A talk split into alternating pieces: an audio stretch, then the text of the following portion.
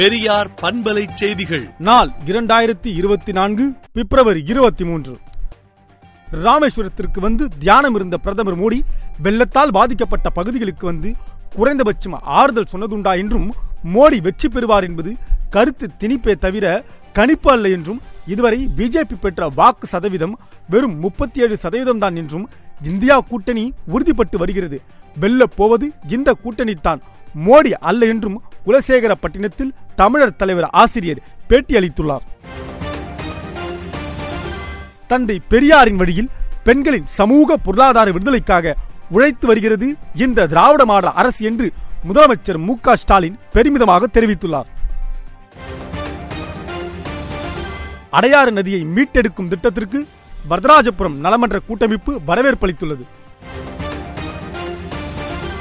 தேதி குறிப்பிடாமல் சட்டப்பேரவை ஒத்திவைக்கப்பட்டுள்ளது. பதினான்கு சட்ட மசோதாக்கள் இதுவரை நிறைவேற்றப்பட்டன. மதுரை எய்ம்ஸ் மருத்துவமனை போல அல்லாமல் கோவையில் வரும் இரண்டாயிரத்தி இருபத்தி ஆறு ஜனவரி மாதம் நூலகம் திறக்கப்படும் என்று பாஜக சட்டமன்ற உறுப்பினர் வானதி சீனிவாசனுக்கு முதலமைச்சர் மு க ஸ்டாலின் பதிலளித்துள்ளார். புகையிலையை விற்பனை செய்த ஏழாயிரத்தி அறுநூற்றி தொன்னூற்றி மூன்று கடைகள் மூடப்பட்டதாக மக்கள் நலவாழ்வுத்துறை செயலாளர் சுகந்தீப் சிங் பேட்டியளித்துள்ளார்.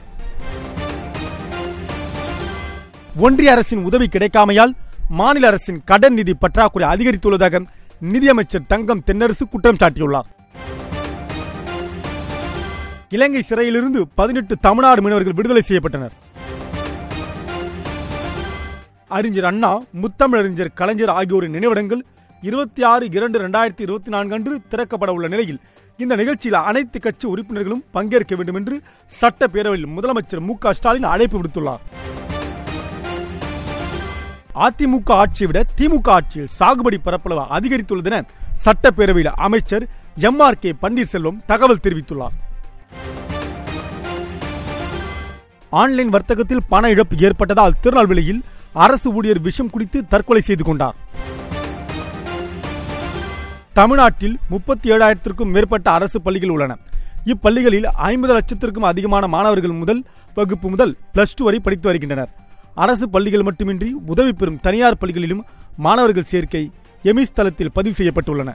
விடுதலை நாளேட்டை விடுதலை டாட் இன் இணையதளத்தில் படியுங்கள்.